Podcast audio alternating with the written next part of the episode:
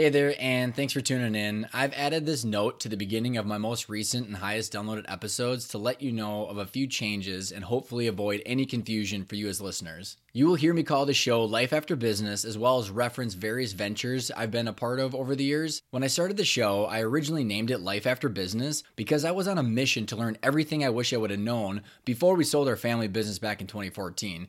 And after 200 episodes and tons of information that I've learned, I finally decided to change the name to better reflect me, the content, and the guests. One of the biggest lessons I've learned is business owners and entrepreneurs who were the happiest and most successful, in my mind, didn't focus only on sucking all the cash out of the company, and they knew the business was going to eventually continue on without them at some point in time. They literally knew exactly what they wanted from their business long term and why. They intentionally focused on building a valuable company so they could have the freedom of choices to do what they wanted from the business. So they focused on strategies that would grow value long term and give them the freedom to choose. You can learn more about the name change, my major lessons, and our definition of intentional growth in episode 200. Enjoy the episode that you're listening to right now, and thanks for being a listener. Welcome to Life After Business, the podcast that helps you understand what your company is worth and what your exit options are. Host Ryan Tansom and his guests give you all the information you need to get clarity and control over your business, build a valuable company to be proud of, and exit on your terms. Welcome back and thanks for tuning in. This is the Life After Business podcast, episode 164. My guest today is Hannah Paramore. She's the founder of Paramore Digital, which is a digital agency before really the internet even took off. And she had it for 17 years. She tells all the stories about how she started it, how she grew it, what ended up happening when there was a triggering event that led her to eventually selling, and then how she's been processing it afterwards. Some of the things that you're going to learn in here is what you can do before you hit burnout because the buyer was a strategic buyer and it came around right as she was in the most amount of hurt and the most amount of burnout from losing some big customers, from just really being sour on the people. When she said to herself and she was talking to me about she couldn't wait for Monday for decades. And then all of a sudden it became like this noose. And we talk about what that's like as an entrepreneur. And we have an awesome dialogue of all the things that you could be doing right now to prepare yourself so when that news comes that you actually have choices and options couple of the big takeaways that you're going to have from this episode is if you're the CEO losing confidence about the business, then it becomes extremely difficult to go in every single Monday because your company is potentially relying on you and your enthusiasm so much. So as you're building a team, how do you separate yourself emotionally from your business so you can see it like an asset? How to leverage CEO peer groups to be able to have the dialogue about all these different things? And then her big question was what should I do with what I've built? The whole point is really it boils down to the five principles and understanding what game you're playing. So that way you can actually reward yourself and have options when this emotional situation happens. Quote unquote from Hannah, she says, For me, it was too late by that time to plan and understand how to decouple herself from the business. If she would have planned ahead, she would have had the options. If you want to answer that question, what should you do with what you've built?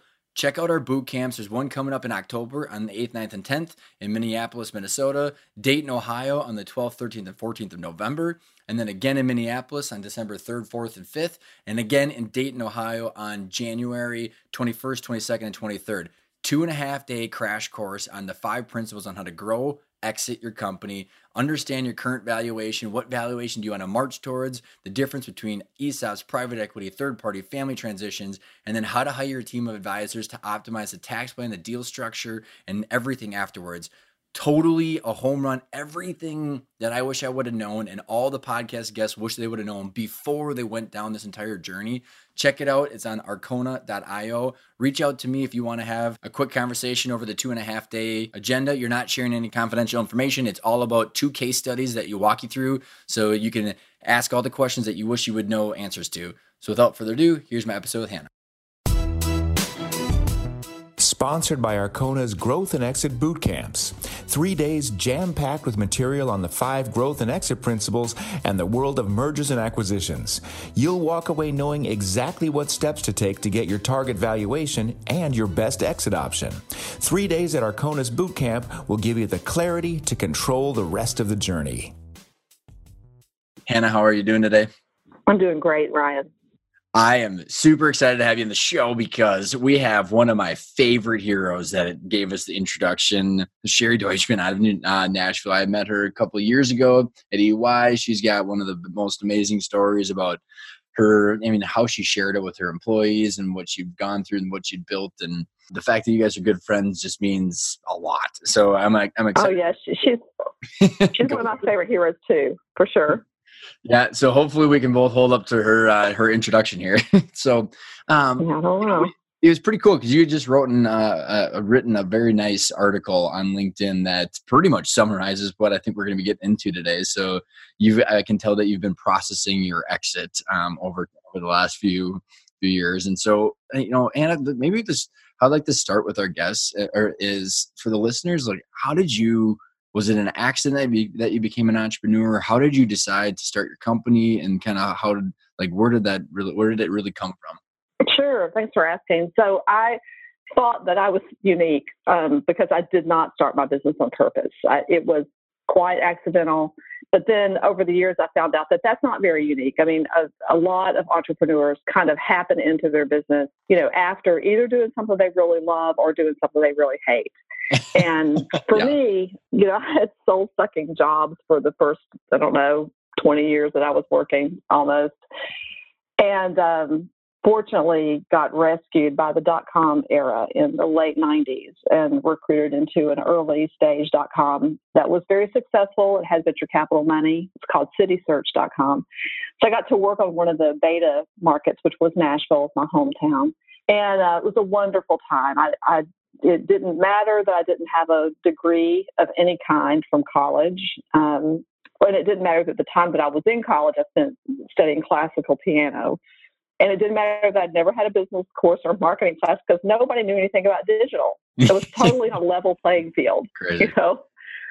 So um, somehow I understood that company very organically from the beginning, and I got the position that was very visible in the marketplace. I was the marketing director. So that's how I learned it. And um, we had a good three years before going public and being bought by Ticketmaster first and then going public. And and then my only choices were to, to if I was going to stay with the company was to move to a major market. But I was single and I had teenagers at the time and I just could not do it. So I worked through um, two years of just like continuously losing my job because the the dot com bubble burst right. right after I left City Search. And even though I could get a job in Nashville, um, you couldn't keep jobs because companies just were going out of business like crazy. Um, that happened four times in two oh years. Gosh. Yeah. So the good thing was that every time I changed jobs, I made twenty thousand dollars more. So it was the weirdest time because I'd be like, "Great, I just lost my job again. It means I'm going to get a raise." You know. So even though the company was going out of business, you would then go somewhere else and get a. I made more money. Not a bad strategy. It was, it was really odd, you know. So by the time I, I really realized I had I was had lost my mind after the fourth time, and I sort of looked around and thought, wait a minute, I am the only breadwinner in the family, you know. So why would I risk uh, my career when the only people who were calling me by that time were 27 year olds with a great idea and they should all be working for me. You know so i decided to just take a contract. It was actually a contract that i had pitched with my last job and then the job then the company they accepted and then the company went under. I was like well i could do this. I can do this little project. It's just a small website. And um, that's how i got started. And after i don't know a handful of months um, one of my clients said to me because then I started getting contracts crazy. Like I, I got six contracts in two weeks and totally replaced my um, the highest salary I'd ever had in a job. And, oh wow! And then um, after a few months, one of my clients said, "You know, you're going to need some help. I mean, because you're going to be successful, you're going to need some help." And he made a recommendation of somebody I should hire part time, and I did. And then eventually I hired a designer and a developer, and you can't just have one. So then you have to get an office you know. So what, that's how it started. But I, I literally was probably six, it's probably six years before I really realized I had started a company. And that, what happened that day when I realized it was that I had to sign a lease on a copier machine. I, no. yes. So we had, I mean, we had an office. I had signed a lease on an office. I don't know why that wasn't my cue that I had a business, but it was the copier machine that made me feel like I had a real company. That's I, I don't really get that, but because, because that was my old industry. We may we probably forced you to sign some five year death clause of, of canceling the copier contract. yeah, I think it, I think the copier contract sort of feels like it is. It's like Hotel California. Like you can check out anytime you like, but you can never leave. Oh, that's super funny. Uh, what, what kind of what kind of work were you doing? Were you guys doing actually like web dev, like building websites, or were you doing like design? Yeah. Okay. Yeah, we were we were building websites, we were designing them and building them, and then we would run, media campaigns. Because you got to remember, this was like 2002 when I started, so that was before the um, iPhone. It was yeah. before before Google had really had a revenue stream. It was before Facebook was open to anybody, you know, anybody outside of college students. It was before email service providers were, uh, you know, available to everybody. It was just it was before everything. Mhm. So so for those first several years, you know, we got to try a lot of things for our clients, and and we like we used to laugh about the fact that for years, every time I sold something, we had actually never done it before. like the 3M model. Where's our revenue coming from? We're not sure yet. We're not sure exactly. So that was it was sort of a joke because I would come back and I would say to the staff, I'd say, "Hey, we're going to do such and such," and they would all like look at me like with big eyes, as if I had shown this big spotlight in their face. You know, they were like, "What? Like, we never done." It. I was like, "Oh, no, it's easy. You know, we can do it." And um, and we did. You know, I mean, and and and also for the first several years, every time we ran a digital media campaign of any kind for our clients, it was the first time they had ever done it. oh, that's crazy. So I, I mean, how, yeah. the, what was it like during that time before you sent the copy release? Like the, uh, you know, the ca- were you juggling cash flow? I mean, like, and just because I think there's this big, you know, and I don't know where in your journey where, you know, the the the, the owner's got a job, you know, you're and you're essentially just living off the float Mhm. in the paycheck versus like, okay, you're hiring, you're building infrastructure. I mean, like, what was it like? And then how did you, how was, how did that line up in your timeline? it was perfect because we never had a cash flow problem. We were we were we had cash flow from the beginning. We had profit from the beginning. We I didn't really have to look at my financials very much for the first five years or so. And I know that that's unreasonable for most people because there's a lot of small companies that I know now who are really struggling with that. But back then, for some reason, it wasn't a problem. And we were growing. I mean, we were it was first me, and then after about a year or two, there were three of us, and then the next year there were six, and the next year there were 12. We literally were doubling, you know, almost every year. And um, Interesting. So how big were you? when it you was guys- crazy. How big were you guys when you actually signed the copier contract? Uh, we probably had 15, probably Okay. had 15 people. So what was the as you were growing and doubling? I mean, was was it what was your overall thought and perception of because you know in your in your article you're talking about like head down versus looking up and you're kind of you know hmm like what was the thing that you were chasing? I mean, was it just like was it new project? Was it new shiny things? Like was there like some bigger thing that you were marching towards and like and how did that change when you started to look at your like the fact you had a company? Yeah. So there was never something bigger that I was chasing. I was just, we were, there was so much opportunity in the marketplace, literally so much opportunity. We were just one meeting to the next. We closed almost everything we sold. Um, there just there weren't there weren't very many of us out here at that time, 2002, 2003. I don't even think we knew that we were a digital agency because I had never worked for an agency before, so I didn't know what the agency model was, and and um, and you know there there was not a delineation between development shops and agencies and creative shops as much in digital as there was Yeah.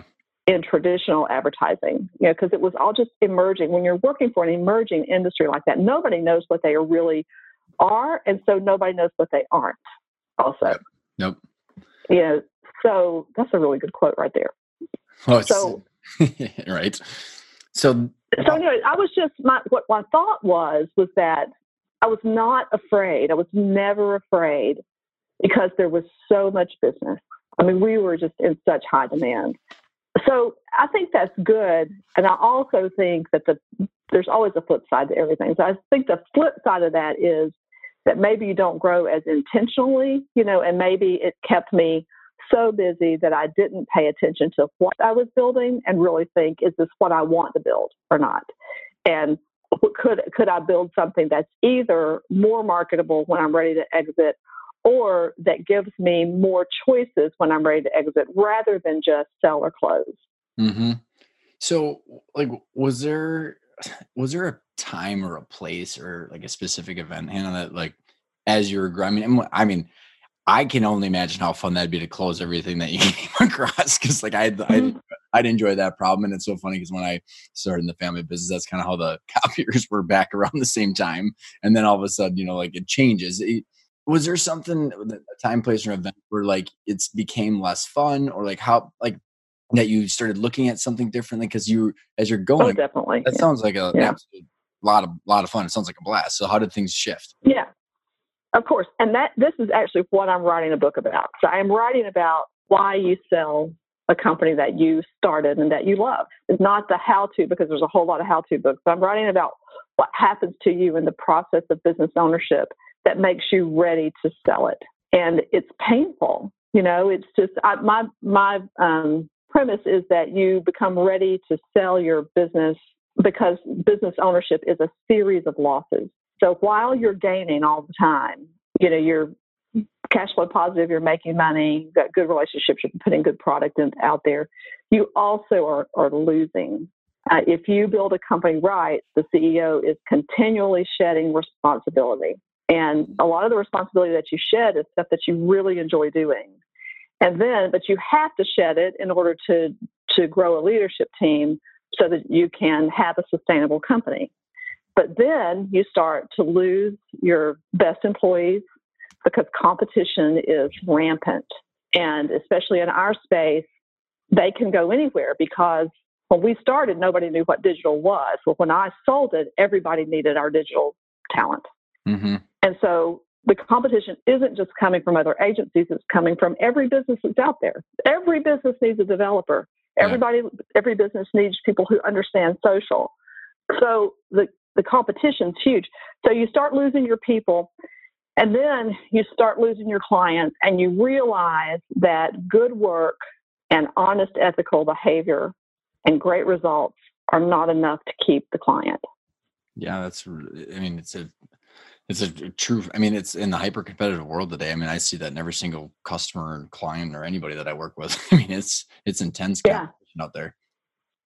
So when you when you when you're talking about it, I, I like how you use the word shed, and I really did like because you know you said it's a series of stages. So where were you when you decided like, or when you when you experienced that that your your relationship with your business was different? Because it's I, I just see this so much so many times where like you know and I, I I don't know if you talk about this in your book, but like the the intertwine, how inter, inter integrated, intertwined your personality is and in, uh, identity. Yeah. And your personal finance. I actually had a guy that he said that it's like it's a surgical maneuver to remove your company from you. and I'm like, it really is. I totally agree with that. So where was I when I realized I was ready? or like when you, when you, when you looked at your business different because like I've, I've tried to like mm-hmm. I've tried to pinpoint this as you know, right before you and I got on the show that I was trying to yeah as we're marketing our services and trying to like essentially wave the flag and say hey everybody think about this before emotionally and financially it's like but the, mm-hmm. I'm not ready I'm not ready I'm not and I'm like well that's you know it's right. on someone that's unhealthy quit smoking or quit being obese even though like they're headed straight for the the cancer train you know what i mean but you're trying to save them mm-hmm. not listening and so like i kind of call it like so i guess what i'm asking is when you're kind of going through that realization phase or like you're going from two dimensional thinking to three dimensional what triggered that mm-hmm. for you to say okay i get this and it's a little bit different than yeah. before it was a very specific event we um although there's a lot of smaller events that lead up to this, the pain and the loss that I just mentioned, and just the continual churn of clients and um, employees. It will wear you out. It will just wear you out. The clients and employees' demands, especially the employees' demands, will just wear you out. But this one specific event happened that really changed me. Um, and, and then it happened again a year later. We moved into a really great office downtown um, at November 1st of 2013 we had had a good office before, not very far away, but we had outgrown it. And we'd gone through this process of of building out this office, just absolutely brand consistent, beautiful place. It's on the corner, uh, the most important corner downtown, and my name is at the top of the building in lights. And um, it was a huge move for us. And the very day that we moved in, I got the phone call from our largest client that we were losing them. Oh no! Oh my gosh! Now we were not supposed to lose them. They were in a, a mandated RFP. It was a government ent- entity, uh, and we had been told that we were safe. So we were completely blindsided. And then one year later, it happened again with a client that was at that time our biggest client. Now, granted, the first time we had had that client for seven years, and the second client we had had for five years. But in both cases, we had been asked to gear up to take on more work, but ended up losing. Oh my gosh! Everything. And so that will drive you mad right there. no kidding. What percentage of revenue were both those clients at the time? Um, the first one was probably um, 18 to 20 percent. We never had a client concentration problem, so we never had anybody over 20 percent. So I can't tell you for sure, but it was probably in the 18 to 20 percent range. And the same the second time. So you're talking about losing about half of your revenue in a two-year period. Did you just like in a one-year period, actually? Right. Did you just immediately look at that sign that had your name on it and like think about all the staffing and just like run through? I did. Yeah. And you're like, oh yeah. my god. So somebody asked me uh, one time after that after that sign was on the building and before all of this happened, somebody asked me, I said, Do you ever sit here and look at that sign and feel like, boy, I really made it? And I said, No. I look at that sign and I think the sign itself cost twenty six thousand dollars. And I have a two and a half million dollar operating budget and thirty people who work for me and I just, you know, with clients who don't sign long term contracts with you. Mm-hmm. So this is the biggest problem with small business, and that's not just agency business.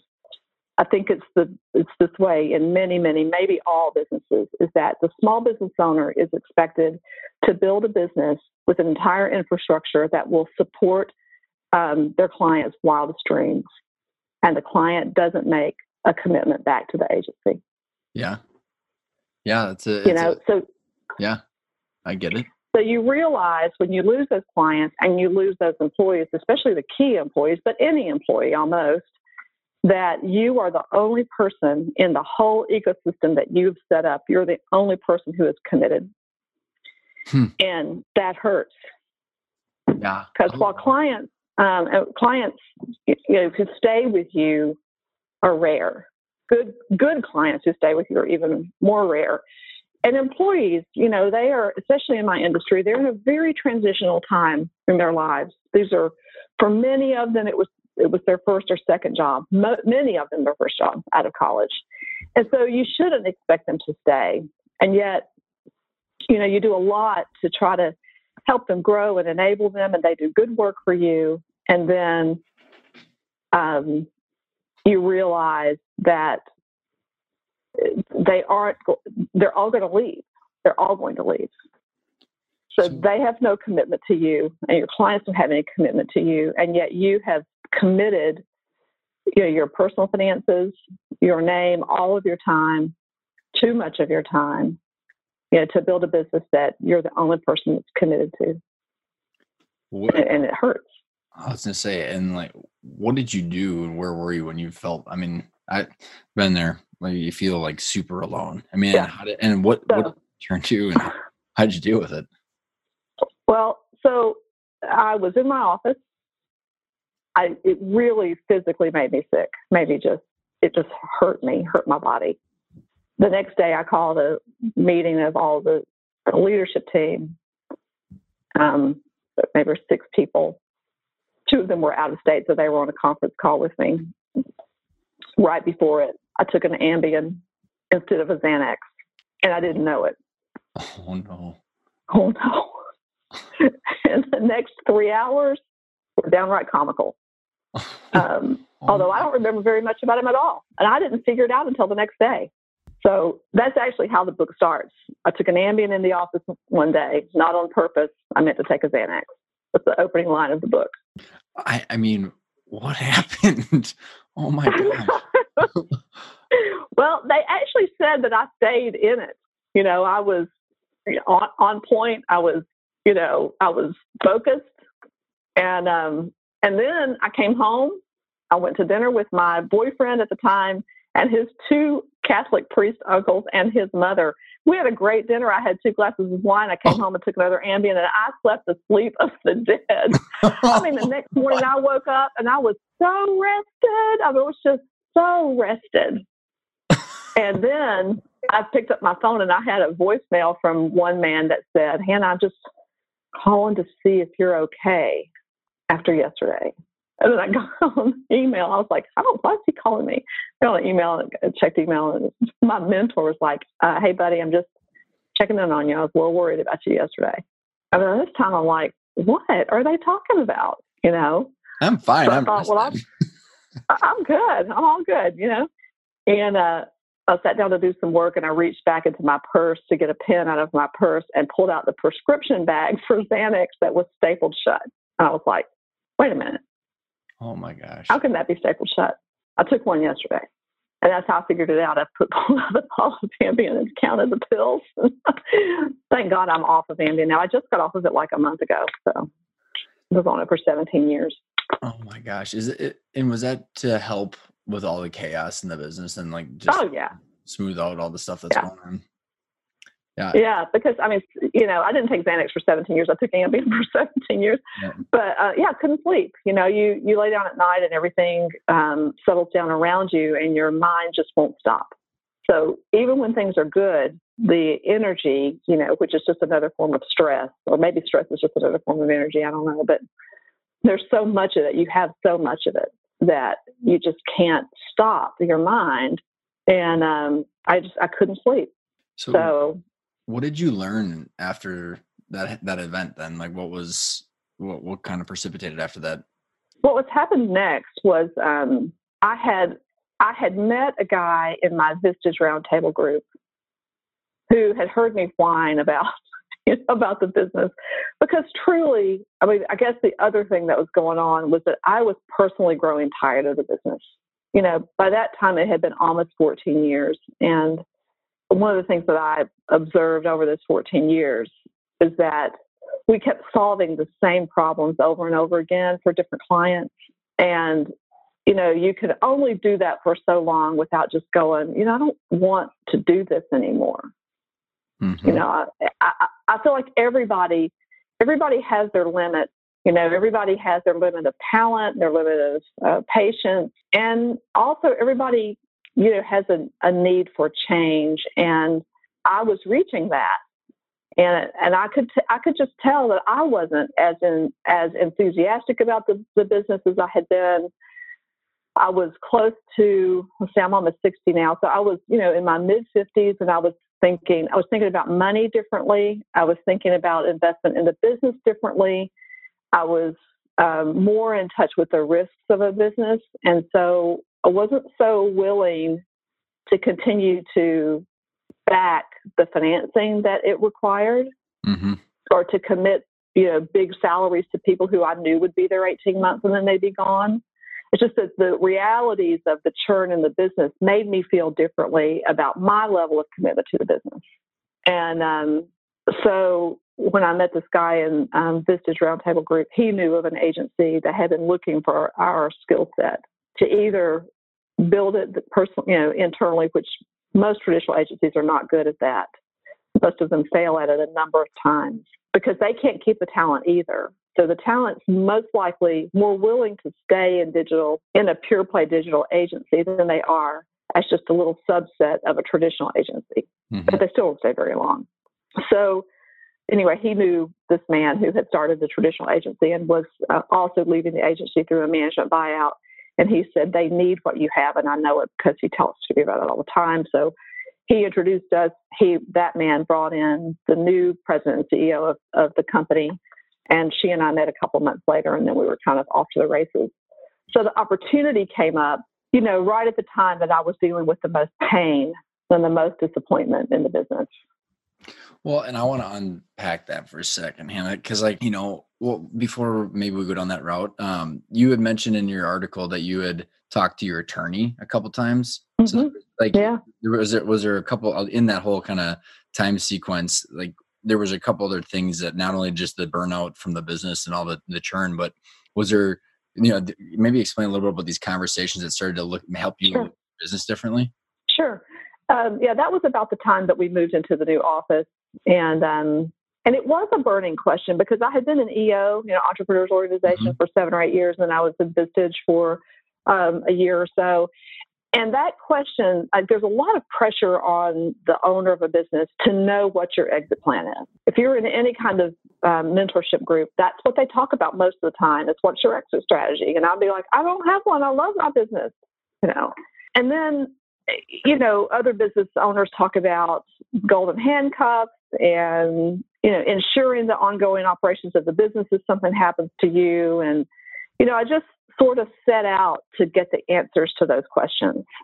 And i was thinking you know what should i do next? I have a good leadership team. You know we've got this beautiful office space. We've been in business by that time about 12 years.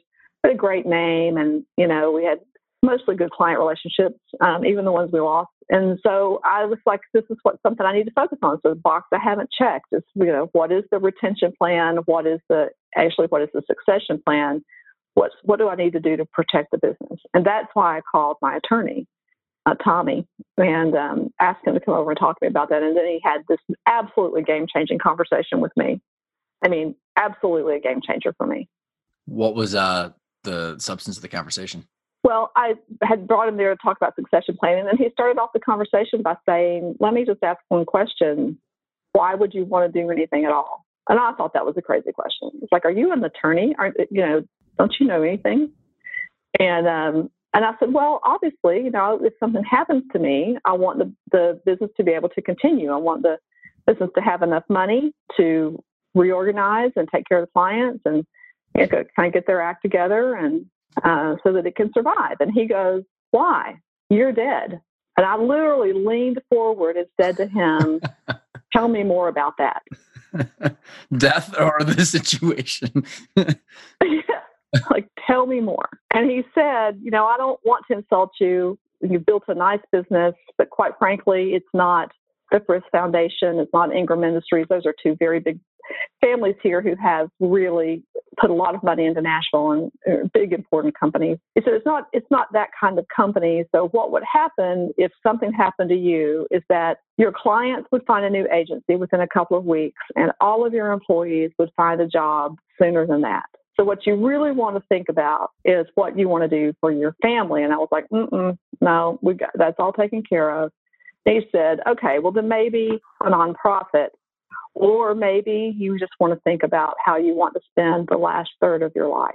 And I had never disconnected myself from the business like I did in that moment because I thought the business is successful. It's my responsibility to keep the business going. And I had never disconnected from it enough to look at it as an asset that I had built that I could do with what I wanted to.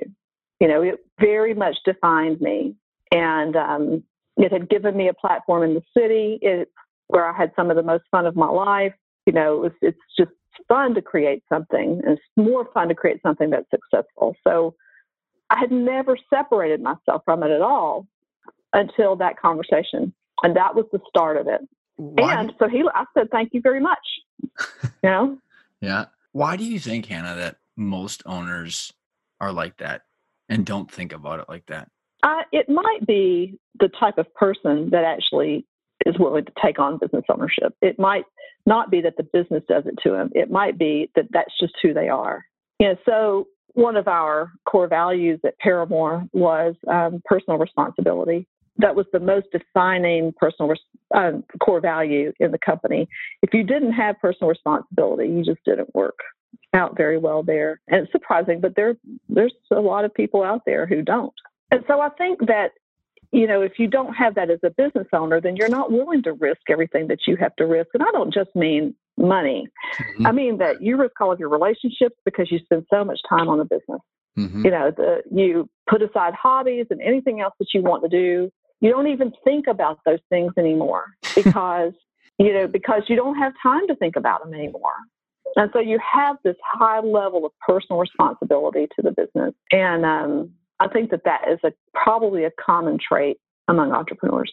Well, and it's interesting too. I, I I agree with you, and there's you know more and more studies out there with that, which it's just it, like because that's what we went through, right? I mean, you're not thinking about selling until all of a sudden you've it's done, and you're like, okay. Mm-hmm. And and you know, and I think about like with all my experience now in the last five years with private equity and all these, like, I mean, these are institutional. They, they get value and like asset creation, value creation, which is just totally looking at companies differently. And you know, you, you have this identity that's tied into the company, and to be able to like uh, like as you're working yourself out of the business, like you keep saying shedding, like to somehow mm-hmm. gotta be a way to like interject this into a like so there's like there's a book called Halftime Institute where you have like this, you know, the, the overlapping S curve where you can actually like figure this stuff out without having to make dramatic changes. you know what I mean? Where like, you know, it's not after you've sold or it's not after you got into burnout. Cause I, I see it very similar. And it kind of goes back to when you, you described that the process of the opportunity came right when you're the most burnt out. I interviewed a guy and he's, and he is a successful entrepreneur. He goes, it's all of a sudden you wake up one day and you go from loving it to you feel like there's a noose around your neck. And then that like, absolutely. I, yeah. That's exactly the way I felt. I was, I mean, I had, I, for years, I couldn't wait for Monday morning to get here. I mean, I would, we had Monday morning production meeting and we started off with, with gospel music. I'd shake everybody's hand when they came in the door and thank them for coming. All my client, all of my employees you know, and we ran it like a radio remote, a cheer session. It was just great, and we got the the week kicked off. I hated the minor holidays.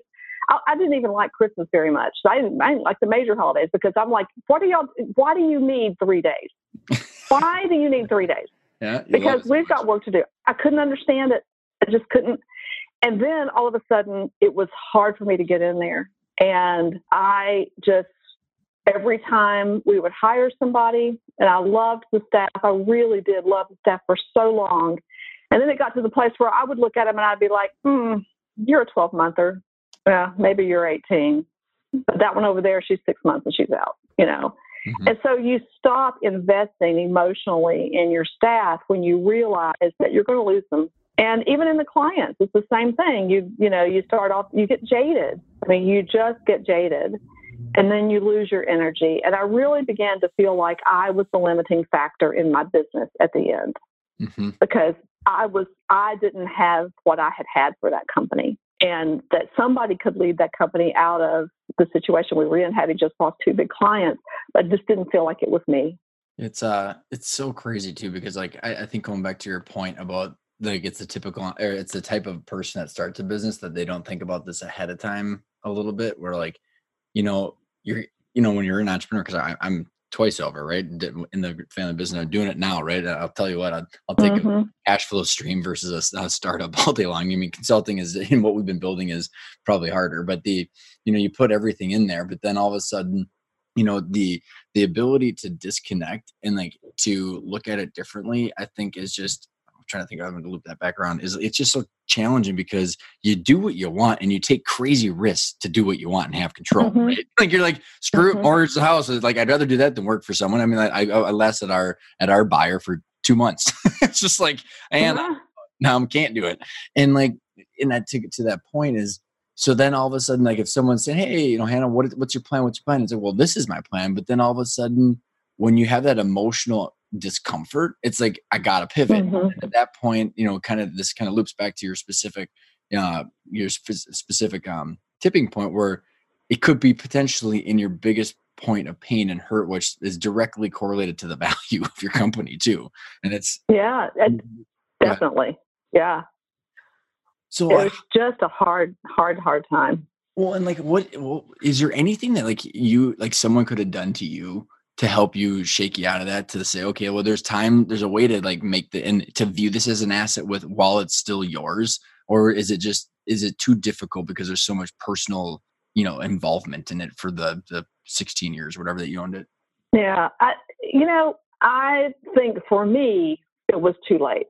I, I feel like though that if i had known a few things about maybe six or eight years earlier that I could have set it up so that that wasn't my only option, so that I could have cut back the time that I spent on the business, maybe moved to a chairman role and been available, but not, and still have a residual income, you know, from the company for years.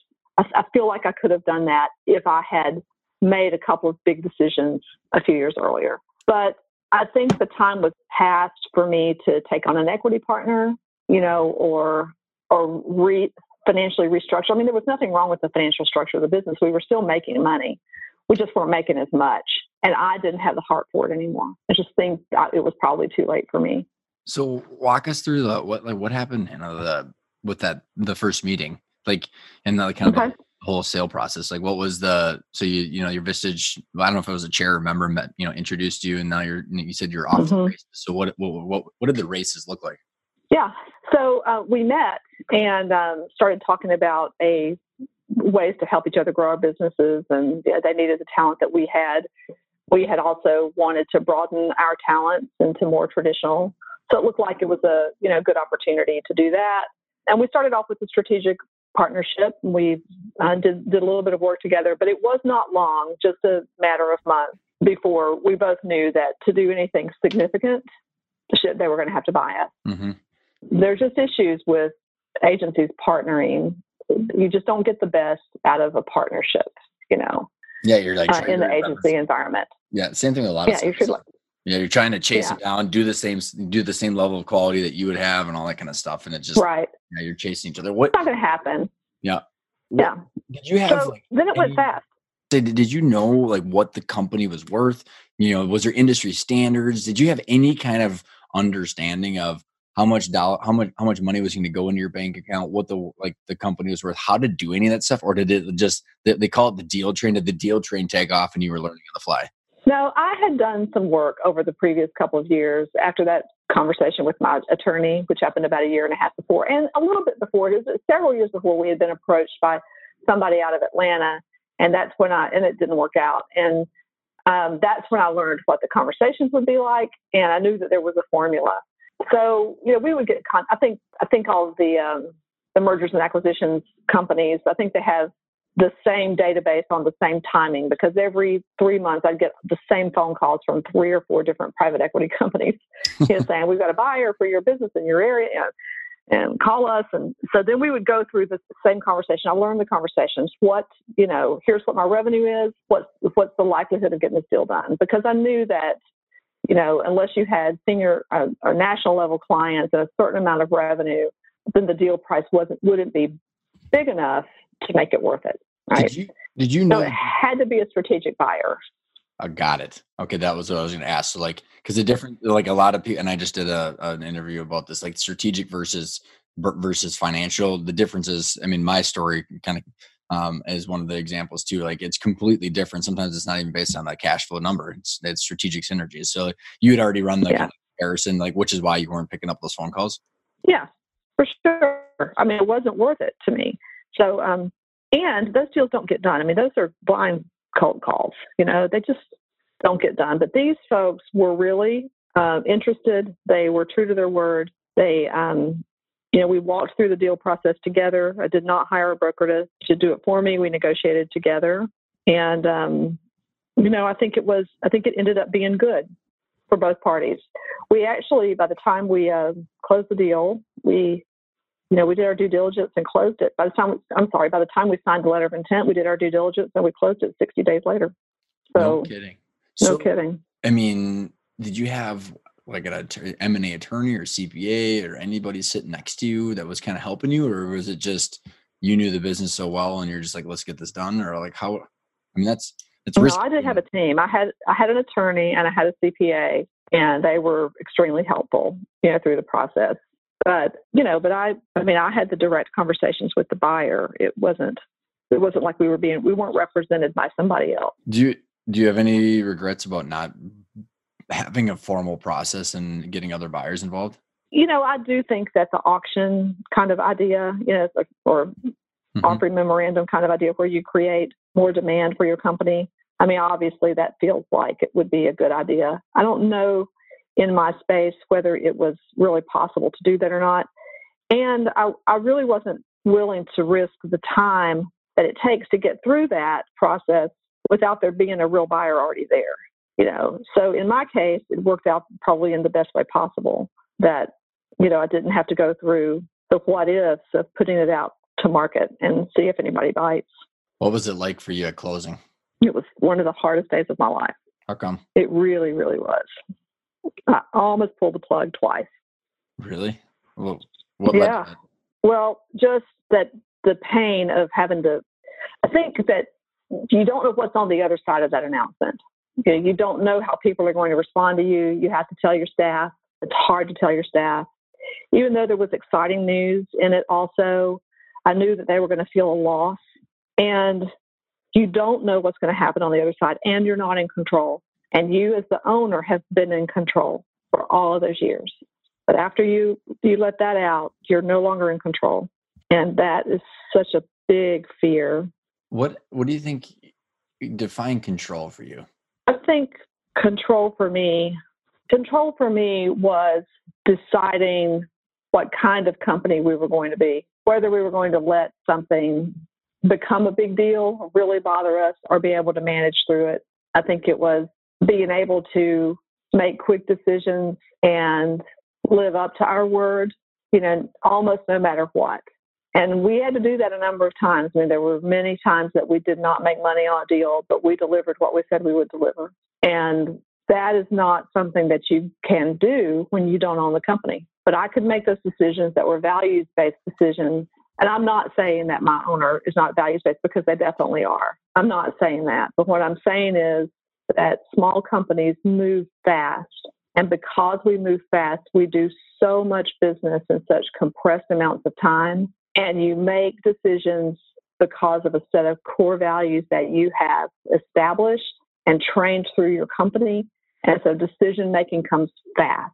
And you don't have layers to work through. You don't have to get permission. You can just do the right thing.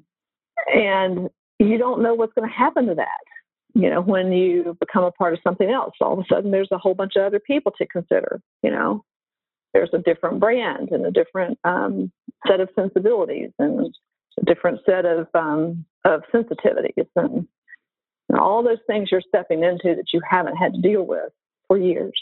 What was it like for you? I mean, after closing and having that integration process? Well, it was hard. I mean, you don't know where to, where, you, where to stop as the person who owns the business, started the business, ran the, you know, called the shots. You don't know where to stop with your input, with um, your work. You know, it's just a you're an employee then, and you're not necessarily in the decision making seat anymore.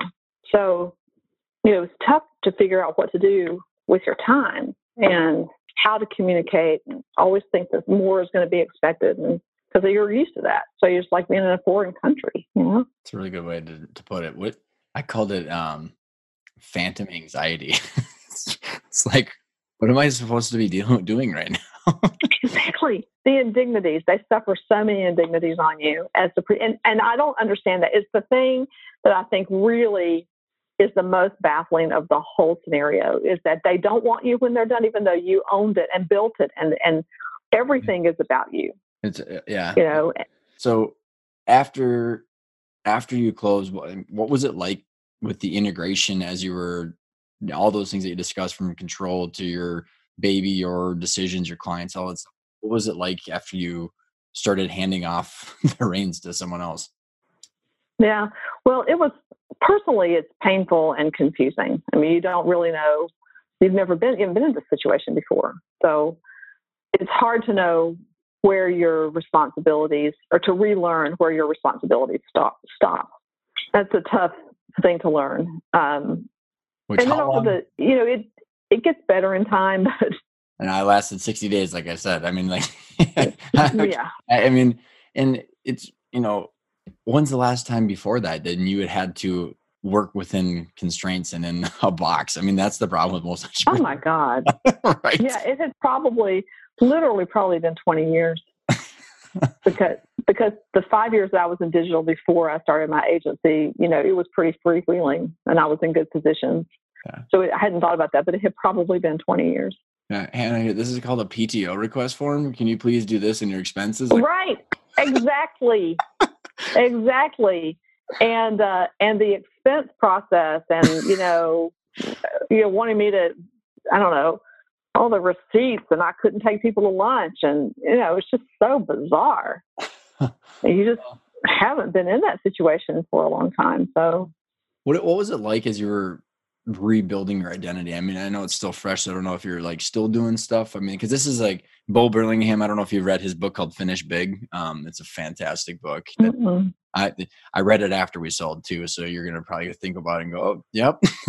but it's about like what, do owners want, uh, who they are, what they want from their business, and why is what kind of defines a successful exit because they understand all this. Yeah. They sell, which is hence the name of the podcast, Life After Business. Is like, how have you? Has it been easy, hard? What have what have you done that has helped you as you're, you know, watching your kind of baby drift off and you're trying to like read yeah. yourself yeah it's um interesting process so the one of my friends who has bought and started and sold a number of businesses i talked to him right before the close like the night before the closing and he said we closed on november 30th and he said listen you know congratulations and take the month of december off nobody does any work in december anyway get your head around january and um, just realize that it's going to take you six months to realize that you actually sold your business. And he was exactly right because it was about six months later that somebody quit. And I was like, huh, somebody quit. All right. And that used to drive me crazy if we lost key people. And I was like, hmm, not my problem.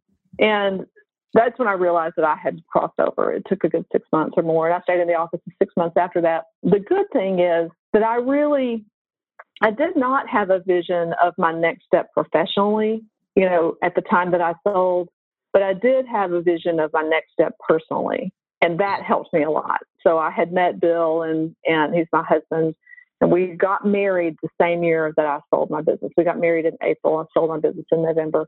So literally from about the time we got married, we were already starting, you know, conversations about the acquisition, and so the timing was just unbelievable.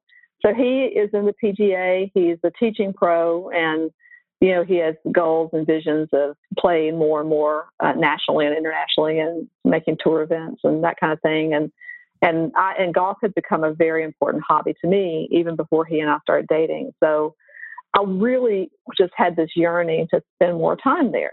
And so even though you know it's not my paid job, I do spend a lot of time helping my husband in his career, and we get to travel a lot. So that was the carrot that was out there for me. Um, is that I could have more control of my personal time. I could spend time building something with my husband. And, uh, you know, I knew I wanted to write more, which is um, what I've just really started spending time on just in the last few months. Um, so that's the, the, short stories that are on my website are the product of that. They are hopefully helpful business and life lessons that I've learned through the years. And then I'm working on this book so you really can't do that while you're running a business either, mm-hmm. you know. So mm-hmm. I felt like I was being called to something else, although it, it the big something else isn't specific to me. It wasn't specific then. So it's really a leap of faith on that part because I am a busy person. I like to be busy. I like to work. And um, and I don't feel like I'm finished, but I don't know what the next big thing is, except for writing. It's uh it's interesting, Hannah, because um there was this woman that I interviewed that had a very successful company, and um, she said because she similar stories, uh, and um, she goes, "I miss capitalism as managing and seeing a balance sheet and my reward of how I did." and so, yeah. you know, there's this this level of you know whether it's the the the, the feedback that you get because I think are you familiar with the the uh, state of flow at all? There's this. Oh yeah. Mm-hmm. Yeah. So I think that entrepreneurs live in the state of flow like 95% of the time, which makes it addic- addicting because you're getting immediate feedback on how you're doing. You're constantly pressing your personal challenges and you're growing constantly. And to get that feeling outside of business is very difficult. And I don't know if it's difficult. You know, if there's a way that, you know, if, if the writing or if, if it's just something where you're kind of leaving that open for, you know, new interesting opportunities that come by. Yeah, I mean, I you know, if I had another idea, I'm not a serial entrepreneur, by the way. I only started, I only had one idea. I started that business with one idea. That's that, that the idea was the same. In but when I ended it, you know, it was when I started it. It sort of it did expand, but you know what I mean. I, it was the same basic idea, and um, I don't have another idea yet. If I did, I would do it. I, you know, if there is another opportunity, you know, I'm I probably would, but I don't have it. So we'll tell you that the thing that does give you that state of flow outside of business is golf, and it's and it. I'm sure there are other hobbies, um, other pastimes that can give you that same thing. But there's a for me, there's a real sense of accomplishment, you know, in um, seeing your game improve and committing yourself to that and you know, it does not have any money attached to it for me except outgoing money. Like money, it costs me money. I don't make any money on it. you know? uh, that's another thing to get used to, right? Is not having a stream of income all the time. Yeah, that's something to get used to. It really is. If you were, you know, as we're wrapping up here, Hannah, if you were to go back to yourself and you're when you had mentioned that you're if six to eight years prior, you know, you would have gone through some work if you're talking to yourself six to eight years before you kind of got burnt out, what what advice would you give yourself? Oh, yeah, that's good. Good, uh, good question. So the first one would be to find your number two person. Really find somebody who wants to take the business, who wants to become the new owner of the business or the new CEO.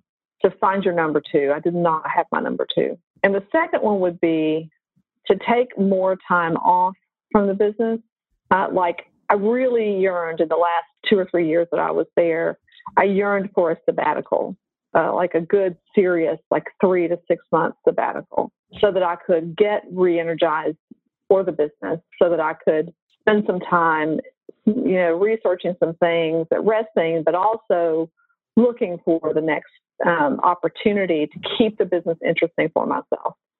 Mm-hmm. And that's the kind of one of the other things is that you have to find a way to keep that business interesting for yourself, or eventually you won't do the right thing for the business. I think that, you know, understanding that, understanding now that I am not my business, my business is not my life. I wish that I had put more time into developing hobbies earlier that would have rounded me out a little bit, and that might have helped with the burnout too, you know. Another thing that I see in young entrepreneurs is that they have this guilt complex for treating around treating themselves differently than they treat their staff. So they feel like they have to work the same hours, the same level of accountability, and and not claim the um, not claim kind of the ground that they really that they really are standing on, you know, which is they're the top. And so there's this there's this just constant struggle with asking for the amount of help and building an organization that supports them is just a constant struggle with it. There's guilt mm-hmm. associated with it. And I maintain that if the CEO CEO loses confidence in the business, it's over. I mean, CEO confidence is the most important thing to keeping a team together, to closing business, to getting the partners that you need, to getting the financing that you need. It's the single most important thing is the confidence of the CEO. When you lose that confidence because you burned out, because you don't have a balanced life, because you don't have the right number two in your company, because you haven't put the support around yourself to keep you engaged and, and excited, then you will lose confidence. You, I mean, so well said, Hannah. And like, I think about like what I went through because like over the course of my, you know, period there. It was like we were selling, we are not selling, we are selling, we are not selling, and I was like the m- number two run and everything. And then like it's a mind, you know, whiplash. And if you're not passionate about mm-hmm. it because of all the hoorah you have to do to get through all the, the shit, like if you don't have mm-hmm. passion, then you can't get through it. It's like physically impossible. it's like, yeah, yeah. I, I mean, the place could burn down behind you, and you wouldn't throw a bucket of water on it you know? yeah, that's that, that's a quote. For, I yep, I love it. if uh if the listeners, you know, I like it. Like it's so true.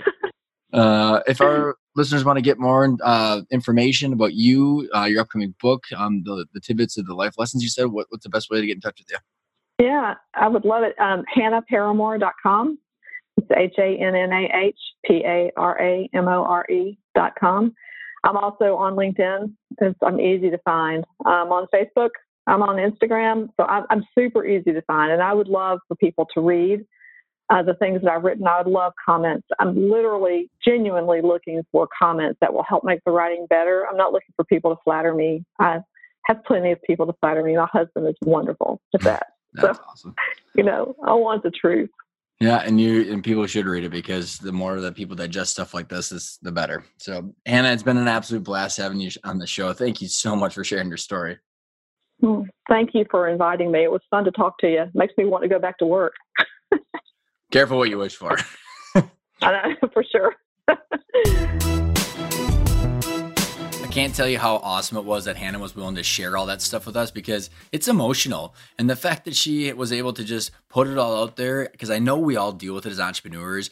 And I remember what it was like trying to go in and be the cheerleader when internally you're just getting eaten alive. And that's why i think so many entrepreneurs leave so much money on the table because that becomes so suffocating that you have to figure out a way to get out. And at that point it's too late. So i highly recommend check out our boot camp. That it's on the five principles. It's two and a half days that teaches you what do you want? What is your target valuation? How much are you going to make net?